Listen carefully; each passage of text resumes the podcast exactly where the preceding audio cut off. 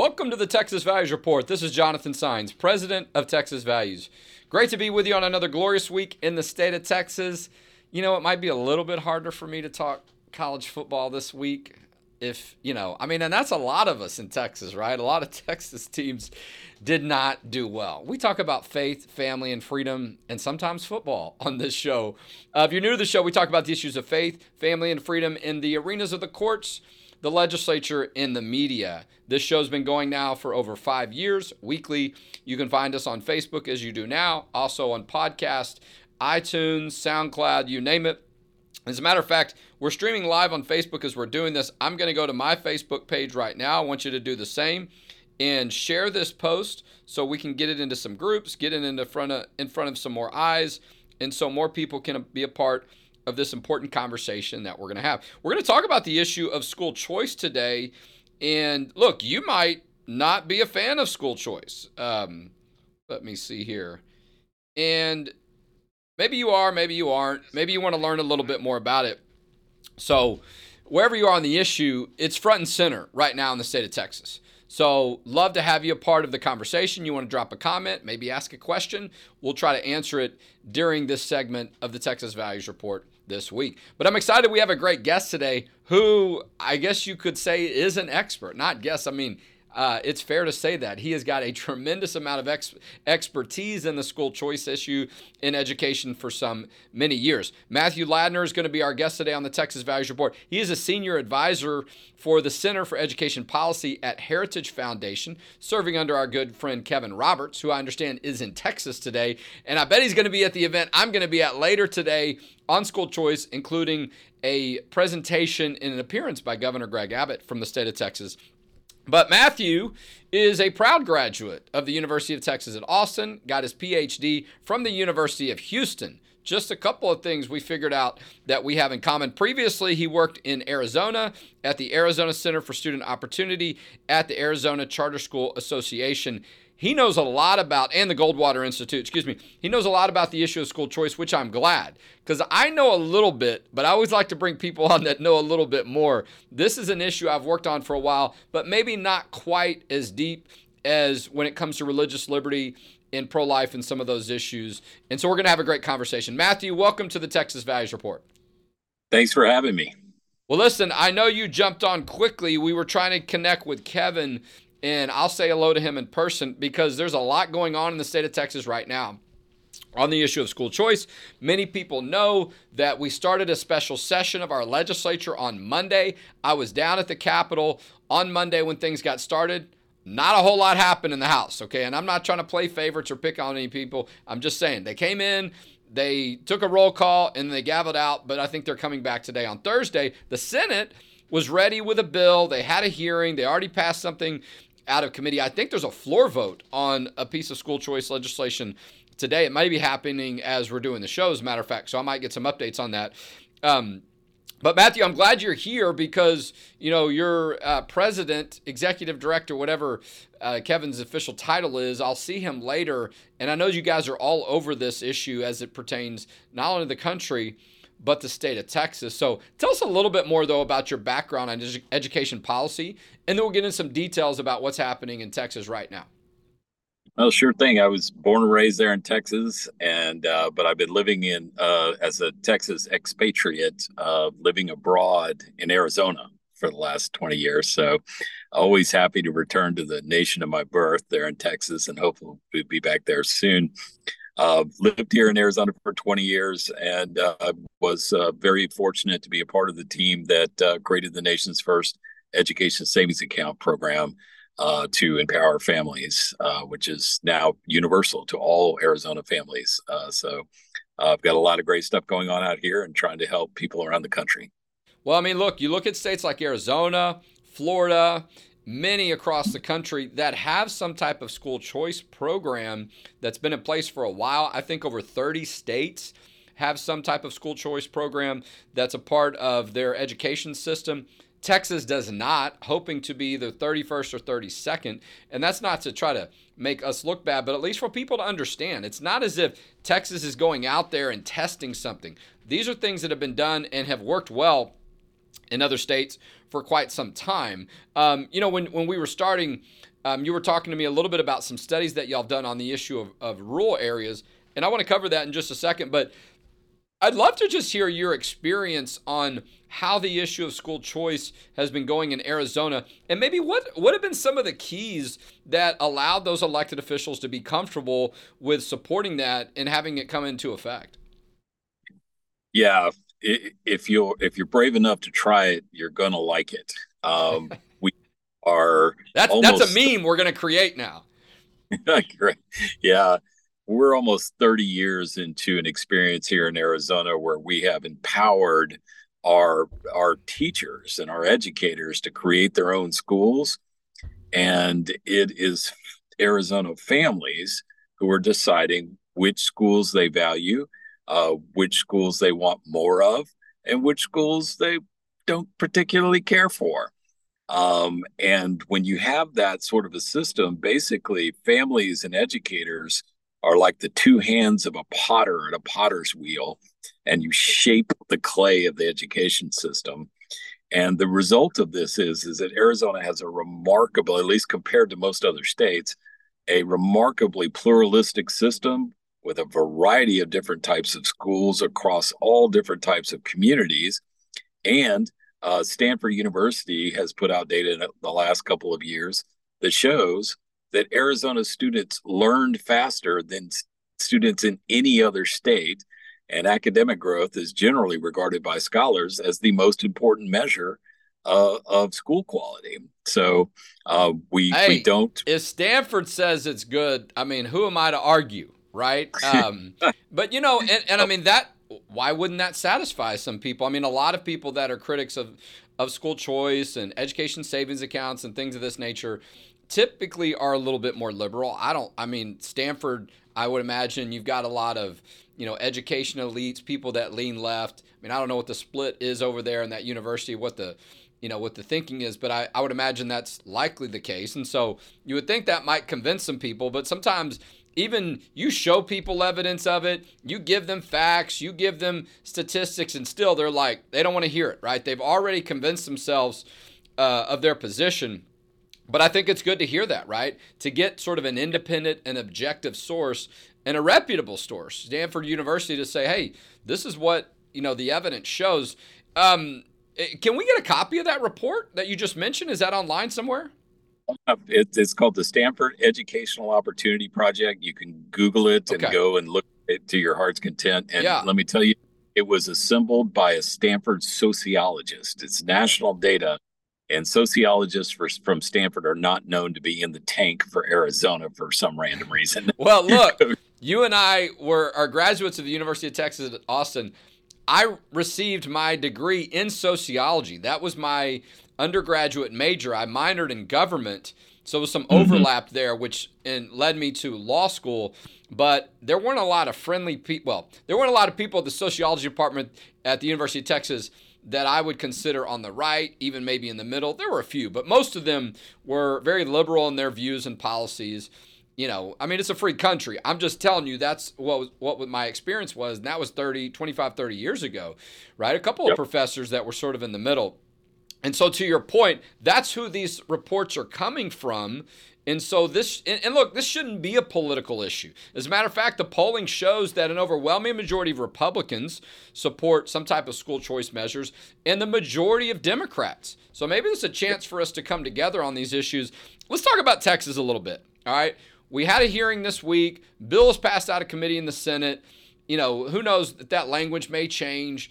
Texas has set aside, they're taking money from their general revenue fund. It's not going to impact the amount of money that is already going to public schools. As a matter of fact, Texas increased their funding for public schools.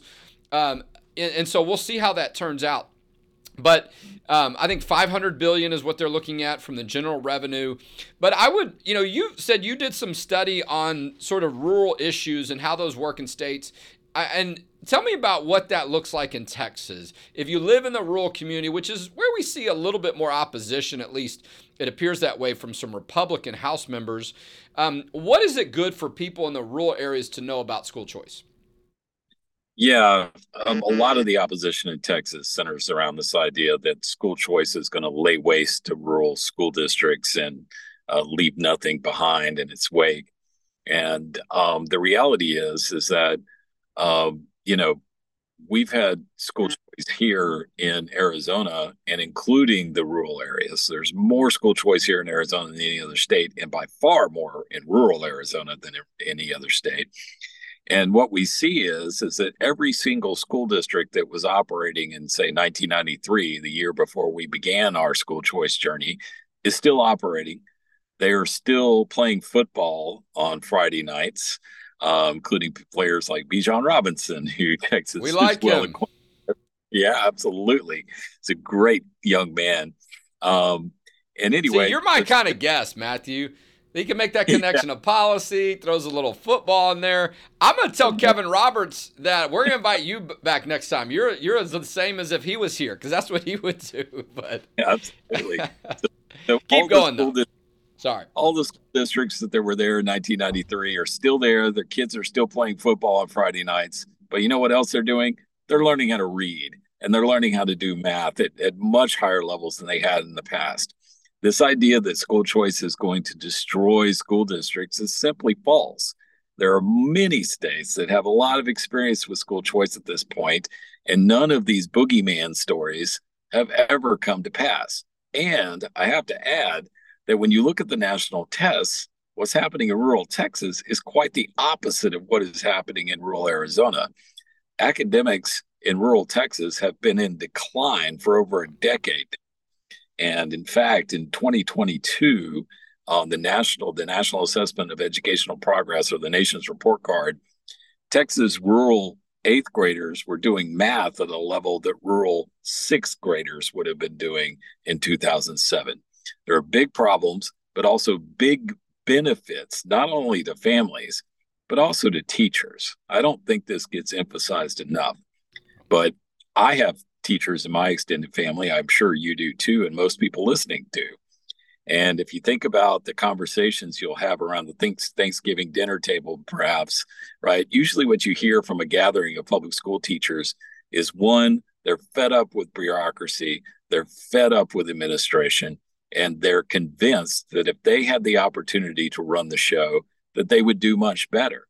And let me tell you, Arizona and some other states now, a growing number of states, have decided to, to take them up on this. Yeah. We've decided to say, hey, you know what? Show us. Don't tell us, show us.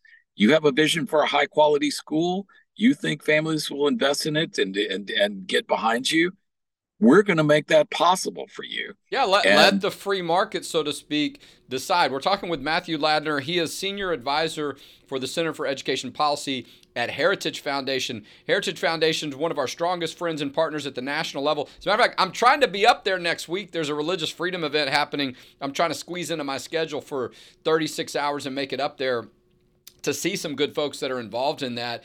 Um, this week, the Texas legislature started a special session. It's not just on the school choice and education savings accounts, but that certainly is the main focus. The governor has added a few other items border security, um, protection against vaccine mandates and things of that nature. But the driving issue, in my opinion, and I think most people would agree, is the school choice issue. So we'll see how that plays out. There's a big event at the AT&T Center this afternoon. I believe it starts at 3:30. I'm registered for it. If you haven't been, look at our website. You might be able to still get in. Governor Abbott's going to be there. I think Kevin Roberts is going to be there from Heritage Foundation. So, you know, a lot of people may not have been paying attention to this issue, Matthew, and they're like, oh, the legislature's doing that. Wait, what's going on? And maybe some of them, their instinct is, oh, I don't like that, or oh, that is a good idea. But it's an opportunity for people to get information. There's a great website, txparentsmatter.com, txparentsmatter.com, if people want to get some more information about this issue in the state of Texas. And Matthew, look, there are a lot of rural areas, right, in the state of Texas. I mean, Texas is massive. The majority of the population for the state of Texas is actually east of 35, right? Everything west, which is the majority, you know, geographically of the state, heading over to Arizona, is not where most of the population is. But those kids matter too. Those families matter. And why shouldn't they have some choices? And why should people be afraid of that? You know, if you're a state rep in that area, I think a lot of it is political. Most, if not all of the political unions are heavily Democratic. They're putting a lot of pressure on um, House members and some Senate members, you know, most of their giving of these teachers unions, uh, an overwhelming majority of their giving is to Democrat um, elected officials, and so you know this issue's become political, whether it should be or not, and. I'm hoping we can get some facts injected in this. People can hear in these hearings and get more good information so they can be comfortable with it. And they can see, as you're laying out, this is an opportunity for Texas to do better when it comes to education, particularly in some parts of the state that maybe get neglected sometimes. And I think that's that's what you're touching on. Um, and to your point, I'm looking at some of your notes here about how we have a lot of growth still in the state of Texas, right? And so we, you know, and it doesn't have to just be the big cities. We want to make sure we look out for those rural areas.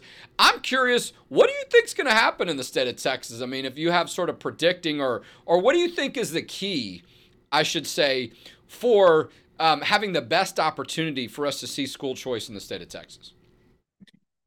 Yeah, look, I think a lot has changed during the pandemic. We've seen the rise of micro schools, um, which are very well suited to uh, rural areas.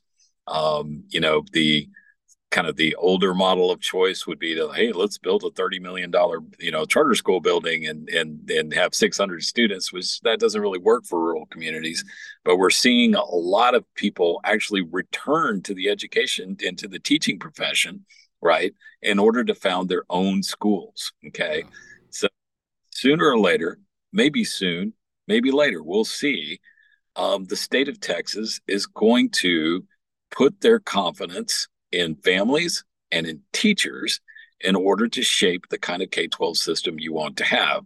The status quo does not work for a vast, the vast majority of kids. It also doesn't work well for most teachers. Yeah. Uh, you know who it does work for? It works for those union bosses you referred to earlier, but they're pretty much the only ones, and um, and they're on the wrong side of history here. Well, and look, I mean, I do think to your point, a lot of us learn more about how our kids learn, and some teachers learn some of those differences too when everybody's kids were at home for a while during COVID. I know I did. I've got three children that are teenagers at the time. Two were in middle school. One was just about ready to start high school. And you know, I thought I knew my kids well, but I learned a lot about them. Have you know, seeing the different challenges, their different approaches, and how they responded to certain different teaching methods, and so on. Um, and so kids learn differently. We know more about those things. There are more opportunities. To your point, there are more teachers that are maybe looking at different approaches to where they're more comfortable in a charter school or a private school or some other setting where maybe it's smaller or it's related to some different challenges, whether it's dyslexia or some other learning issue that comes up that's more unique. In many of those schools, too, I mean, at least in Texas, they have athletics programs too. So it's not like you're going to have one or the other. Sometimes that creates more opponents for you to play in your um, you know in your public school right i mean they could be in your area there's a lot of reasons why i think these things can work when people sort of get past you know some of the um, the rhetoric that they're hearing and the scare tactics. And so, but we're just getting started on this. The governor said if it doesn't work this special session, he's going to call another special session because special sessions only last 30 days. So it might happen quickly. Or we might get nowhere and we'll be back for another 30 days. We'll see about that. Just more opportunities for you, Matthew, and others to get that good information out there. We'll look for that Stanford report and uh, send people to txparentsmatter.com. Matthew, listen, thank you for the work you're doing at Heritage Foundation. I love to hear that you got that connection with my colleague Cathi Herrod in Arizona, and uh, hopefully I'll see you at Texas, you know, DKR, Texas Memorial Stadium sometime soon at a football game, and we can win the rest of our games this season. We'll see how that goes. But Matthew, thank you for being our guest today on the Texas Values Report. Thanks for having me on. All right, good to have Matthew. Hadn't met him before. I'm excited about that. Always good to meet a fellow Longhorn, but also somebody that cares about these issues in the state of Texas and knows his stuff. He certainly knows the education school choice issue better than me, which I was glad to have him on. And that's what we do sometimes with this show, right? We will feature other people. Let them give you good information. Let them give you stats. That report that he brought up, I would not have heard about that. Now, if we were talking about religious freedom or pro life, I might have had a little bit more to draw from. But that doesn't mean that our organization does not care about the school choice issue. We acknowledge there are some things where we're going to know a little bit more and we're going to be the lead. There are others where we play a partner role or we follow the lead or we let somebody else take the lead and we work together with them. like our friends at Texas Public Policy Foundation are doing, Corey DeAngelis. But we did testify on Tuesday on the Senate bill in support of that. We're excited to see that move forward by Senator Brandon Creighton. If you didn't see the show last week, he was our guest. So go back and look at that. It's on Facebook, it's also on iTunes, SoundCloud, uh, Stitcher, a whole bunch of different podcasting formats. And as a matter of fact, if you haven't downloaded our app yet, please download our app. Just go to the the um, the App Store for iPhone users, Google Play for Android. I think that's right. All right. And download our app, and that way you can see some of our recent broadcasts, um, previous ones, and sort of get up to speed on what we're doing. We actually had two on school choice last week. We had Senator Brandon Creighton, who is the chair of the Education Committee in the Senate, Senate member over there, Brandon Creighton. And then later in the week, or I think on Friday, we had Mandy Drogin, who is um, in, a, in a leadership role with Texas Public Policy Foundation, but focusing on parental empowerment and school choice. We're going to see her later today down at that event at AT&T Center on the campus of the University of Texas. Don't get mad at me, Red Raiders and Long and, and Aggies. Okay, I'm just telling you what we're doing today. I love y'all too. All right, we can come together on these issues. Um, so, but that's where it's going to be on the University of Texas campus today, right close to downtown, close to our downtown office. So I'm gonna be down there checking some of that, running back and forth a little bit. And so, hey, speaking of um, state of Texas and some of the work we're doing in events, we've got a great event on December 6th in North Texas, in Plano, Gleneagles Country Club. We're gonna have Kelly Shackled. Shackelford, I can't even say his last name. Kelly Shackelford, one of the most successful First Amendment lawyers, religious freedom lawyers in the country. He was named top 25 lawyers for the past 25 years in Texas a couple years ago knows his stuff, is also on the board of Texas Values. He's going to be as, there as one of our guest speakers and appearances. Mark Davis, who has a daily show um, on 660 The Answer, Case Guy, uh, he's going to be there as, as one of our guests too. We're still working out what role he's going to be in. And we got a couple of invites for some of our elected officials. I know Matt Shaheen's going to be there, other representatives, and we might have something special from you for you from the podium. We're giving out the Kelly Shackelford Award at that event. Okay, this is a, an award we give out every year, not to an elected official, someone who is not an elected official, but in some meaningful way has demonstrated leadership on the issues of faith, family, and freedom. You want to be there when Kelly gives out that award and, and be there to support Kelly. Give him some attaboys and encouragement. Uh, the man went through open heart surgery a month or two ago and is doing great right now. Okay, but be good to see him in person December 6th. Go to our website, txvalues.org, if you want to get those tickets. It's not a huge space that we have. I think it only holds about 220 people. That event will sell out. Get your tickets now before we run out of seats. We're going to be announcing very soon, we're going to have an event later in the year in the Houston area as well. Um, but these are all the many reasons why you should consider supporting us. You can make a tax deductible donation at txvalues.org. Um, listen, as a 501c3 nonprofit organization, I want to make sure people understand this is how we continue to operate. We have close to a $2 million budget.